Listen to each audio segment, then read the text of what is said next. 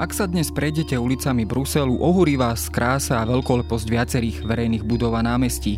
Hoci je dnes Belgicko rozlohou menší štát než Slovensko, jeho hlavné mesto dodnes vyvoláva dojem dôstojného sídla impéria, ktoré sa kedysi rozkladalo na africkom kontinente. Král staviteľ, tak sa neraz hovorí práve o Leopoldovi II, ktorý sa výrazne zaslúžilo výstavbu tohto mesta. Málo kto už ale u nás tuší, že toto bohatstvo, krása a veľkoleposť boli vykúpené krvou tisícok či miliónov neznámych ľudí.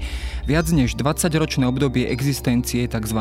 slobodného konžského štátu, ktorý bol prakticky súkromným vlastníctvom tohto belgického panovníka, sa stalo synonymom pre najtemnejšie stránky európskeho kolonializmu. Honba za bohatstvom prostredníctvom obchodu s kaučukom či slonovinou a neustále drancovanie prírodných zdrojov vnútrozemia či čierneho kontinentu znamenala pre obyvateľstvo vtedajšieho Konga nesmierne utrpenie. Symbolom tohto slobodného konžského štátu sa stala odseknutá ruka a za údajným humanizmom a šírením civilizácie v Afrike sa v skutočnosti skrývalo násilie a ešte horšie otroctvo. Ako teda bola vôbec možná katastrofa takýchto rozmerov a ako sa dnešná belgická či všeobecnejšie európska spoločnosť pozerá na Leopolda II. i celé koloniálne obdobie. Moje meno je Jaro Valen, som zodpovedným redaktorom časopisu Historická reví a rozprávať sa budem s historičkou Jarmilou Brezinovou.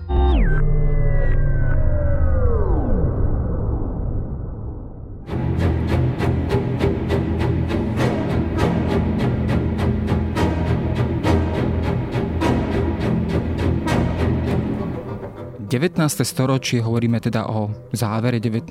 storočia, bolo teda obdobím e, európskeho kolonializmu, predovšetkým na africkom kontinente. Napriek tomu pomerne ešte v tom neskorom období 19. storočia zaznamenávame veľké cestovateľské výpravy do vnútrozemia. Tu samozrejme sú také mená ako David Livingstone, Henry Morton Stanley a ďalší, ktorí objavovali naozaj dovtedy možno ešte biele miesta na mape. Bolo to teda naozaj tak, že Afrika ešte aj v tej druhej polovici 19. storočia, tá stredná, vnútorná Afrika bola stále pre Európanov ešte neznáma. Africké vnútrozemie bolo v polovici 19. storočia skutočne veľmi málo Európanmi prebádané, na rozdiel od pobrežia, ktoré malo za sebou už niekoľko storočí bádania a prieskumov. Na pobreží už boli sféry vplyvu jednotlivých koloniálnych mocností pomerne dobre rozdelené. Vnútrozemie ale zostávalo naozaj nepreskúmané. Záujem prieskum vnútrozemia bol už pred polovicou 19. storočia. Samozrejme tam pokusy boli. Napríklad e, známa výprava v roku 1815. Dokonca môžeme hovoriť o dvoch výpravách, ktoré vyslala Veľká Británia. Jedna mala e, sledovať rieku Niger, druhá rieku Kongo smerom do Konžskej pánvy. Nakoľko pobrežie bolo dobre prebádané, prameň rieky Niger bol známy, ale nebolo známe, kde ústi. O niečo južnejšie sa zase vedelo, kde ústi Kongo, ale nebol jasný jeho prameň. Takže dve expedície v tomto roku 1815 mali sledovať tieto dve rieky po prúde a proti prúdu a nájsť teda tie nepoznané územia. Zároveň malo byť ich cieľom nadviazať kontakt s obyvateľstvom čo najhlbšie vo vnútrozemí. My v tomto období, alebo ešte tom skoršom období v súvislosti s Afrikou hovoríme predovšetkým o obchode s otroctvom, obchode s otrokmi. Napriek tomu už začiatkom 19. storočia bolo realizované, alebo teda sa presadilo abolicionistické hnutie. Veľká Británia už vlastne začiatkom 19. storočia zrušila otrokárstvo, podobne Francúzsko. Napriek tomu uvažovalo sa, povedzme aj v tých koloniálnych, imperiálnych e, cieľoch a úvahách o tom teda, že nejakým spôsobom bude využívaná lacná pracovná sila, otrocká pracovná sila, alebo skôr išlo povedzme o prírodné zdroje, ku ktorým sa e, tieto imperiálne veľmoci chceli dostať. V tomto období e, sa veľmoci pokúšali nájsť nový zdroj obchodu a prebádať Afriku najmä kvôli jej prírodnému bohatstvu nakoľko obchod s ľuďmi bol v britskom impériu od roku 1807 zakázaný a ďalšie koloniálne mocnosti ho zakázali v nasledujúcich rokoch, tak skutočne aj toto bola jedna z motivácií ísť do vnútrozemia.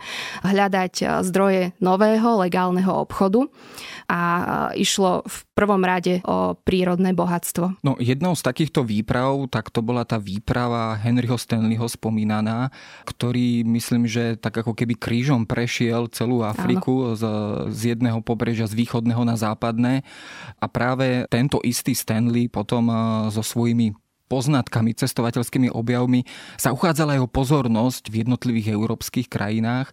V Británii si túto pozornosť príliš nepresadil. Presadil si ju v Belgicku.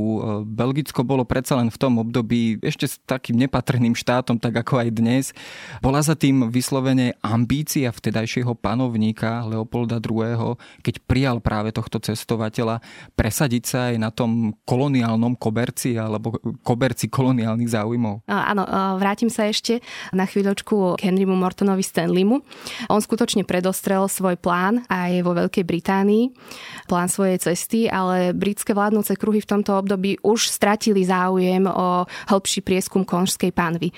Takže bol to práve král Leopold II, belgický panovník, ktorého tento plán Stanleyho cesty upútal. Prečo ho upútal tento plán a prečo práve konžská panva? Leopold II mal už od svojej mladosti silné koloniálne ambície. Dokonca už pred svojím nástupom na trón sa pokúšal ovplyvňovať belgickú verejnú mienku smerom ku koloniálnej myšlienke. Zároveň, ale ako sme si povedali, tie územia pobrežné boli už dobre prebádané, dobre rozdelené medzi tradičné koloniálne veľmoci, Okrem toho sa po polovici 19. storočia objavujú noví záujemcovia o kolónie, nielen Belgicko, bolo tu aj Nemecko, Taliansko. Čiže Leopold II pravdepodobne v tomto kontexte veľmi jasne vnímal, že Belgicko ako maličký štát nemá šancu získať územie niektorých z etablovaných koloniálnych mocností ani súperiť s tými ostatnými novými mocnosťami a preto jediná reálna možnosť na zisk koloniálnych území bola práve v neprebádanom tzv. vnútrozemí. On sa, myslím, aj teda rozhodol vyslať toho istého Stanleyho Áno. E, práve teda na, do tejto konžskej panvy. Ako tá cesta vôbec vyzerala? Čo bolo jeho úlohou? Čím ho vlastne tento panovník poveril? Nebol to len Leopold II, ktorý ho vysielal. Vyslal ho e, spoločne s pobočkou Medzinárodnej africkej asociácie. Bola to pobočka nazývaná Komisia pre štúdium Horného Konga. Vyslali ho na cestu, ktorej najvýznamnejším cieľom bolo prebádať konžskú panvu, zhodnotiť prírodné zdroje a veľmi dôležitý cieľ nadviazať kontakt s miestnymi náčelníkmi a uzavrieť čo najväčšie množstvo zmluv. Celkovo sa to Stanley v rokoch 1879 až 84 podarilo.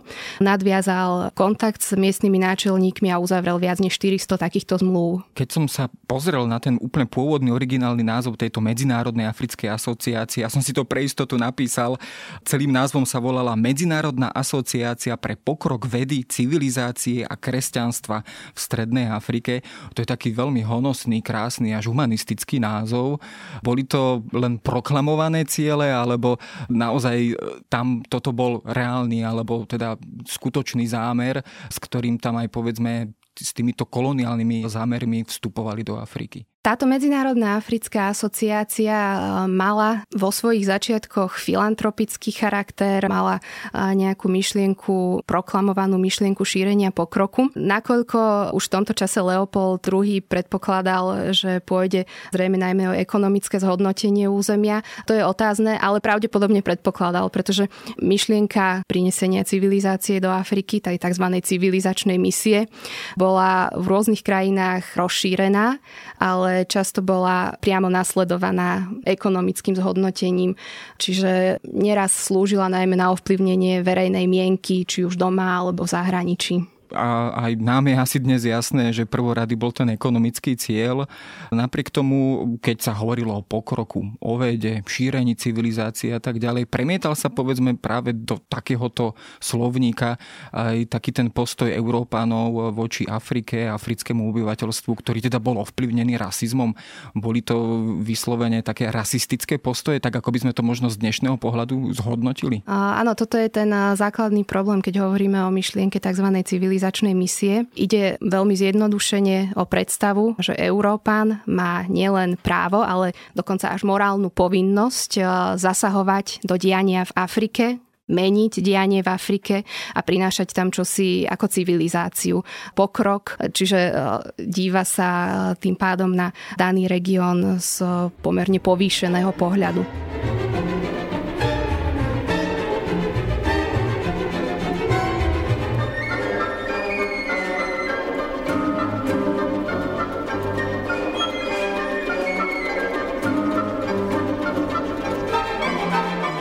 Tam sa aj takisto argumentovalo tým, teda, že niekde ešte stále v tých útrobách Afriky stále pretrváva obchod s otrokmi a teda, že títo civilizovaní Európania idú šíriť práve pokrok a civilizáciu aj s cieľom zastaviť tento obchod.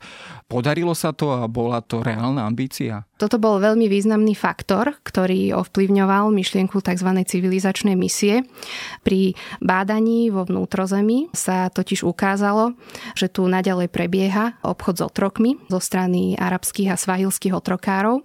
Napríklad David Livingstone zanechal správu o tomto obchode s ľuďmi a tu bolo teda potom viacero rovín. Jednak tieto správy zaujali kresťanské misie, ktoré mali ambíciu expandovať aj do tohto územia. A druhá tá rovina spočívala práve v tom, že európska verejnosť, verejná mienka nadobudla predstavu, že je vhodné teda nejakým spôsobom zasahovať.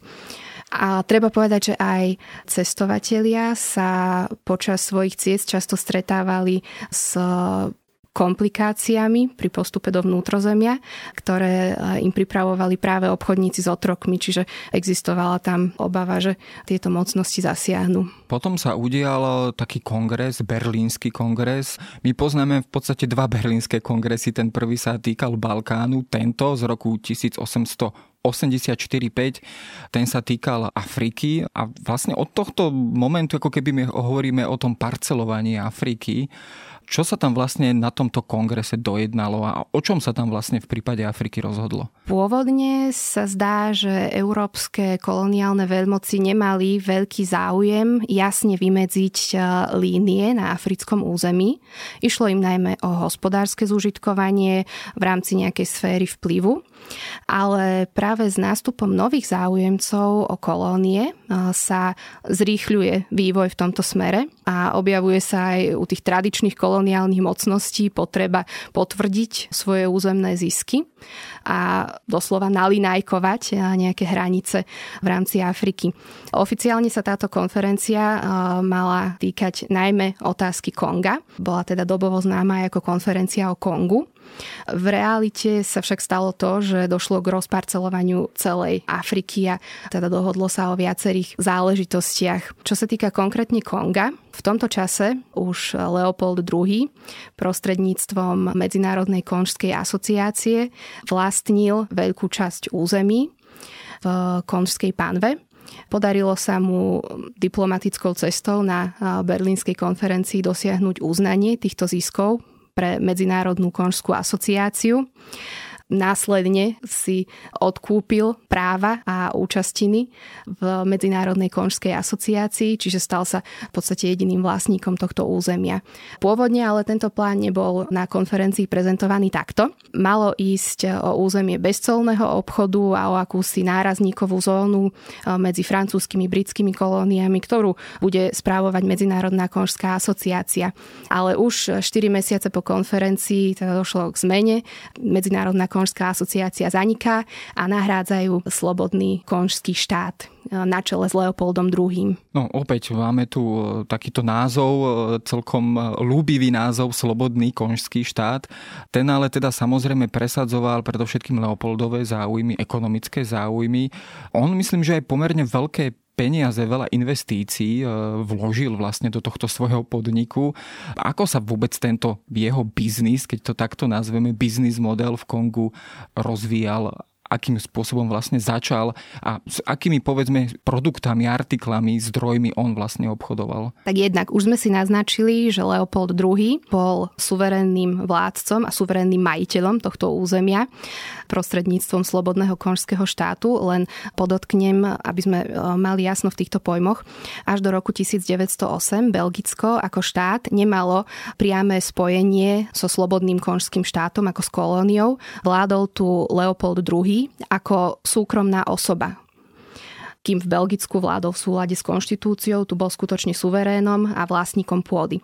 Druhá záležitosť sa týka hospodárskeho zúžitkovania tejto kolónie. Leopold II udeľoval zo svojej pozície majiteľa štátu koncesie pre jednotlivé firmy, či už na stavbu železníc alebo na obchod s kaučukom. Ten sa ukázal byť neskôr veľmi výnosným. A sám v týchto spoločnostiach vlastnil minimálne 50% akcií. Z počiatku sa kolónia zameriavala najmä na obchod so slonovinou a tento obchod nebol až natoľko ziskový, dokonca v prvých rokoch došlo k niektorým finančným stratám. V 90. rokoch ale stúpa dopyt po gume, čiže sa zvyšuje obchod s kaučukom práve tento obchod s kaučukom priniesol Leopoldovi II. obrovské zisky. V súvislosti aj s týmto obchodom s kaučukom sa teda hovorí o jeho režime v Kongu ako o tzv. kaučukovom režime a on teda naozaj vyžadoval veľké príjmy, alebo teda vyžadoval, myslím, že dokonca také kvóty na, Áno, na, kvóty. na, na, na ťažbu alebo teda získavanie kaučuku. Bolo to práve tento dôvod, ktorý viedol potom aj k tej, keď by sme to nazvali, humanitárnej kríze alebo k teda k tým závažným dôsledkom pre obyvateľstvo Konga? Áno, extrémny tlak na maximalizáciu ziskov bol hlavnou príčinou veľkej brutality, ku ktorej začalo dochádzať v tejto kolónii. Kvóty pre zber kaučuku boli veľmi vysoké. Zároveň bolo čoraz náročnejšie získavať kaučuk, bolo potrebné chodiť čoraz hlbšie do vnútrozemia a napriek tomu, že e, zbierali kaučuk často celé rodiny, tak nebolo možné tieto kvóty naplňať firmy, ktoré obchodovali s kaučukom, zároveň nemali celkom presne vypracované postupy, vládla tu určitá neformálnosť. A to veľmi nahrávalo e, zvyšujúcemu sa tlaku a veľmi brutálnym postupom. Pri najmenšom pokuse o odpor alebo o útek. Napríklad boli drancované, vypálené celé dediny. Konkrétne jednotliví zberači mohli byť či už oni alebo ešte častejšie ich rodinní príslušníci mrzačení, trestaní, bičovaní. Symbolom tohto tzv. kaučukového režimu sa stali odseknuté ruky. No to znamenalo prakticky takú faktickú smrť pre tých ľudí, ktorí jednoducho boli odkázaní na živiť sa vlastnými rukami. Takže v prípade o to teda, že prišli hodzi len teda o jednu ruku, tak v podstate to to bol rozsudok smrti zrejme. Toto zrejme postihovalo asi najviac tých ľudí. Určite áno, v súvislosti s týmito veľmi zlými podmienkami to bol aj šíriaci sa hladomor, šírili sa rôzne epidémie, spává nemoc, žltá horúčka. Tie tiež v týchto podmienkach mali obrovský vzostup.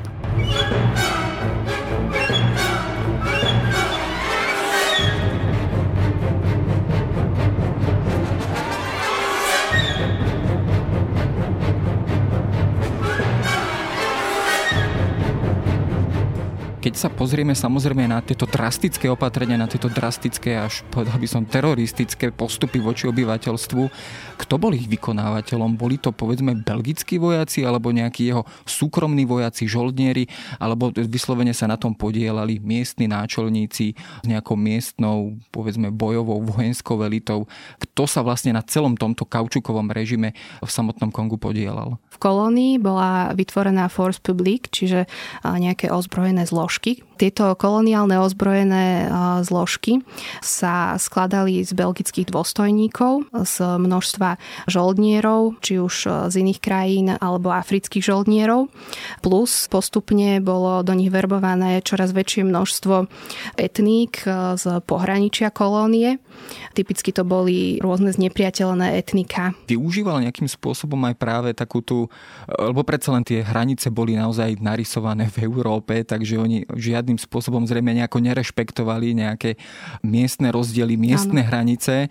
Využíval práve takú tú metódu rozdeluj a panuj e, Leopold II v Kongu, keď jednoducho jedny etnika štval proti druhým? Áno, určite už v tomto období sa prejavil problém, ktorý súžuje Afriku v podstate do dnešných dní. A to bol problém narysovaných hraníc, kedy sa v rámci v tomto čase jednej kolónie, dnes v rámci jedného štátu ocitli etnika, ktoré boli rôznorodé a často často znepriateľené, takže využíval aj túto metódu. No, on vládol prakticky nad rozlohou, ktorá prekračovala 2 milióny kilometrov štvorcových myslím, že sa práve v tomto okruhu územnom nachádzalo, myslím, že 30 miliónov ľudí, to je naozaj obrovský počet. Máme nejakým spôsobom spočítané, že za to obdobie, kedy on bol suverénnym pánom týchto území, koľko ľudí vlastne takto prišlo o život, aké boli straty na životoch. Je to dnes nejakým spôsobom spočítané, alebo sú to len skôr dohady, špekulácie? Je to otázka, o ktorej sa historiografia stále sporí, nakoľko Vieme o 30 miliónoch na začiatku, ale aj tých prvých 30 miliónov je len odhad. Koloniálne mocnosti sa síce snažili z dôvodu hospodárskeho zúžitkovania kolónie získať súpis obyvateľstva, ale aj vzhľadom na toto obrovské územie nebol tento súpis celkom presný. Takisto vieme, že po skončení vlády Leopolda II. tu žilo okolo 15 miliónov obyvateľov, čiže tie odhady, naozaj najväčšie odhady, hovoria práve o tej polovici obyvateľstva, ktorá v tomto období prišla o život, čiže o tých 15 miliónoch. Tie najmenšie odhady hovoria o jednom milióne. Najčastejší konsenzus, ktorý pozostáva z výpočtu rôznych faktorov, približne 10 miliónov obyvateľov obyvateľov, ktorí sa stali obeťami tohto kaučukového režimu. Takéto katastrofy sa dejú v prípade vojen, veľkých vojen, svetových vojen, tak ako sme ich my tu zažili v Európe. A keď teda sa podobný úbytok obyvateľstva udial v Kongu, je možné oprávnené hovoriť o genocíde v takomto prípade? Niekedy býva toto obdobie nazývané obdobím genocídy. A určite rozsah tejto katastrofy bol naozaj ohromujúci aj pre dobovú verejnú mienku, keď vyšli tieto okolnosti najavo. Tá krutosť bola obrovská, ale z hľadiska dohovoru o potrestaní a zabránení zločinu genocídia z roku 1948, to je dohovor Organizácie spojených národov, tak z hľadiska tohto dohovoru nie je celkom jasné, či možno definovať toto obdobie ako obdobie genocídne. Nakoľko tento dohovor definuje genocídu viacerými prvkami, Jeden z nich je napríklad aj uvedenie etnika alebo časti etnika do podmienok, ktoré sú nezlučiteľné so životom. Čiže to by sa tu naplňalo. Podstatné ale je intencia. My nevieme celkom jasne potvrdiť, či bolo úmyslom Leopolda II. skutočne z nejakých dôvodov možno rasistických alebo osobných pripraviť o život takýto veľký počet ľudí. Skôr sa zdá, že to bol dôsledok zanedbávania, teda maximalizácie zisku, ale nie je celkom, celkom jasné, že tam bola tá intencia. No, to samozrejme je aj v podstate námet na úvahy pre právnikov a no. pre ďalších ľudí, ktorí sa práve týmto veciam venujú. Keď sa ale opäť pozrieme do tej doby prelomu 19. 20. storočia, tak práve táto brutalita vyvolávala samozrejme aj ohlas vo svete. Ja som sa dočítal viacero takých mien, ktoré sú vlastne s tým spojené, čo sa týka upozorňovania na tieto zverstva, ktoré sa tam diali.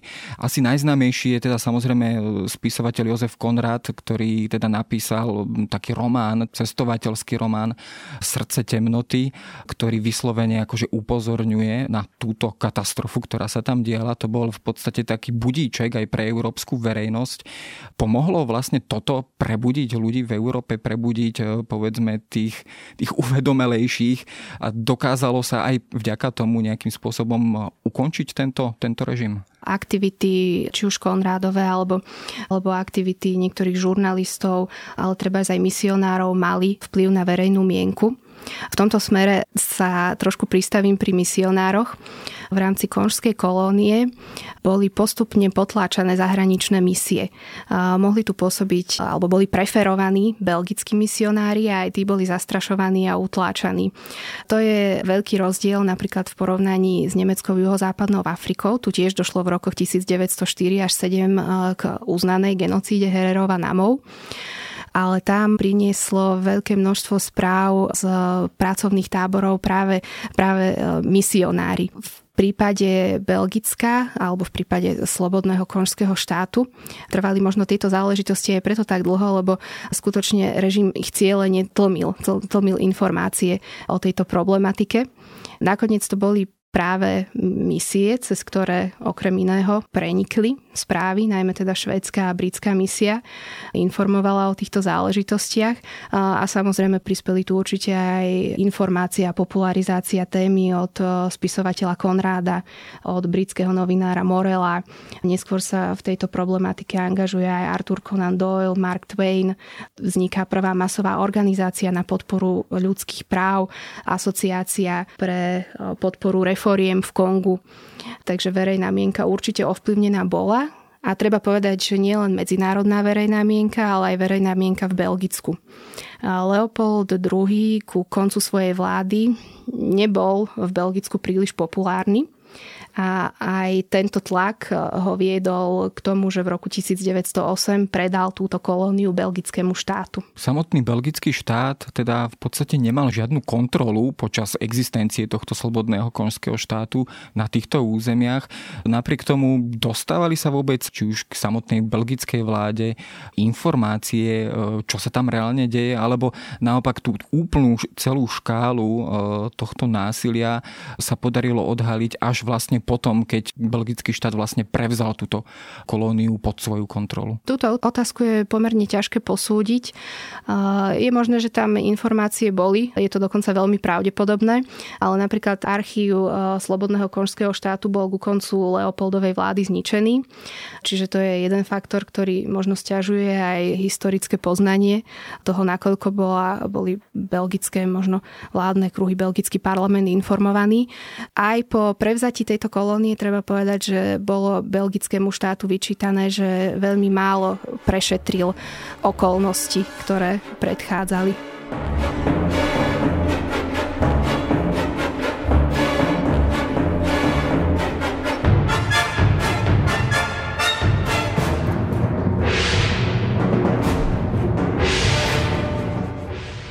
Ja som sa stretol takisto s takým slávnym alebo smutne slávnym výrokom Leopolda II., keď vlastne odovzdával túto túto svoju osobnú kolóniu e, belgickému štátu a na Margo vlastne toho zlikvidovaného archívu, tak vlastne povedal, že nikto nemá právo vedieť, čo som tam robil. To znie naozaj hrôzo strašne, napriek tomu tento panovník má takú povesť staviteľa, človeka, ktorý v podstate do veľkej miery vybudoval Brusel. Naozaj dnes, keď sa aj človek prejde centrom Brusela, tak okrem tej staršej historickej časti je tam taká tá imperiálna, ja by som ju tak osobne nazval, časť, kde je veľa tých vládnych budov, múzeí a tak ďalej, veľmi výstavná, veľmi krásna. Bol aj takto s časťou verejnosti zapamätaný ako panovník, ktorý teda, alebo král, ktorý sa výrazne zaslúžil o rozvoj Belgicka? Takto zisky z kolónie síce plynuli Leopoldovi II. ako súkromnej osobe, ale on časť tých ziskov nalieval práve do stavieb, do budovania niektorých štátnych inštitúcií. Toto je taký paradox, že síce koncom svojej vlády napriek tomu nebol veľmi populárny. Prišla prvá svetová vojna, počas ktorej sa tak trochu pozabudlo na túto problematiku a následne medzivojnové obdobie, ktoré sa vyznačuje novou vlnou koloniálnej propagandy a práve toto medzivojnové obdobie Leopolda II. aj v očiach belgickej verejnosti úplne rehabilitovalo. Došlo k e, úplnej kolektívnej amnézii v tomto smere. Veľkou časťou verejnosti, alebo možno aj belgickou verejnosťou vo všeobecnosti naozaj je spomínaný ako kráľ staviteľ. K určitým posunom dochádzalo v posledných rokoch okolo roku 2010 sa objavilo väčšie množstvo publikácií, ktoré sa venovali tejto problematike. Súviselo to s 50 ročnicou konžskej nezávislosti, ale množstvo článkov bolo aj v tomto čase zľahčujúcich. Dnes naozaj sa stretávame už potom s takými prípadmi, ako vlastne aj teraz nedávno pri týchto protestoch, ktoré vlastne už teda negradujú len v samotných Spojených štátoch, ale povedzme aj v Londýne, v Paríži, ale aj v Bruseli a ďalších európskych mestách protestoch bojoch proti rasizmu, tak vlastne jednou z takýchto obetí honu proti sochám a pamätníkom bol práve aj Leopold II, ktorý myslím, že tiež niekde skončil, tak to buď rozbitý alebo hodený do rieky. Ja priznám sa, bol som tiež v Bruseli pozrieť sa na túto sochu a ona často býva vlastne natretá alebo zašpinená červenou farbou, veľmi samozrejme symbolicky červenou farbou. Je teda Leopold II častým terčom takýchto útokov alebo ľudového rozhorčenia? Áno, v posledných dňoch pravda, že tieto poškodzovanie pamätníkov a svoh Leopolda II. nabrali na intenzite v súvislosti s aktuálnym dianím, ale už aj v minulých rokoch boli pripomínané okolnosti tohto režimu najmä rôznymi aktivistami. Veľmi známa je napríklad jazdecká socha v Ostende, to je pobrežné mesto. Táto socha v Ostende ide o bronzovú jazdeckú sochu, pod ktorou kľačia údajne vďační konžania. Už v roku 2004 aktivisti jednému zo skupiny týchto konžanov odpílili ruku na pripomenutie krutosti kaučukového režimu. Takisto teraz v roku 2020 došlo k ďalšiemu poškodzovaniu tejto sochy. A ako ste spomínali, tak mnohé ďalšie sú polievané červenou farbou na pripomenutie krvavých udalostí.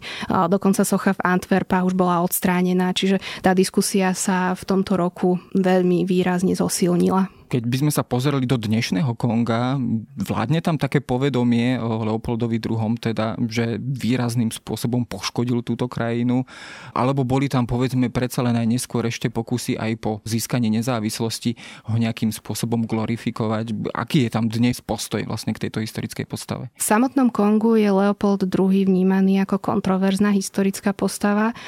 Vo všeobecnosti vládne ten názor, že to bol človek, ktorý poškodil aj v súčasnosti Konga, nakoľko sa tie záležitosti mnohé ťahajú až do dnešných dní. Ale napriek tomu sa objavila aj v samotnom Kongu určitá snaha ho rehabilitovať. V roku 2005 bol pokus umiestniť sochu Leopolda II. v hlavnom meste už o niekoľko hodín, ale kvôli veľkým protestom bola táto socha znovu zvrhnutá. No, každopádne Leopold II je dnes aj pred európskou verejnosťou postavou no, minimálne kontroverznou a asi aj nejaké ďalšie bádanie a ďalšie výskumy v tejto oblasti budú možno ešte vo väčšej miere odhalovať mieru tej katastrofy, ktorá sa vlastne v Afrike a špeciálne v Kongu odohrala. My sme si ho ale aspoň takto e, niekoľkými minútami trošku predstavili aj v tom smutnom svetle. Ďakujem za návštevu.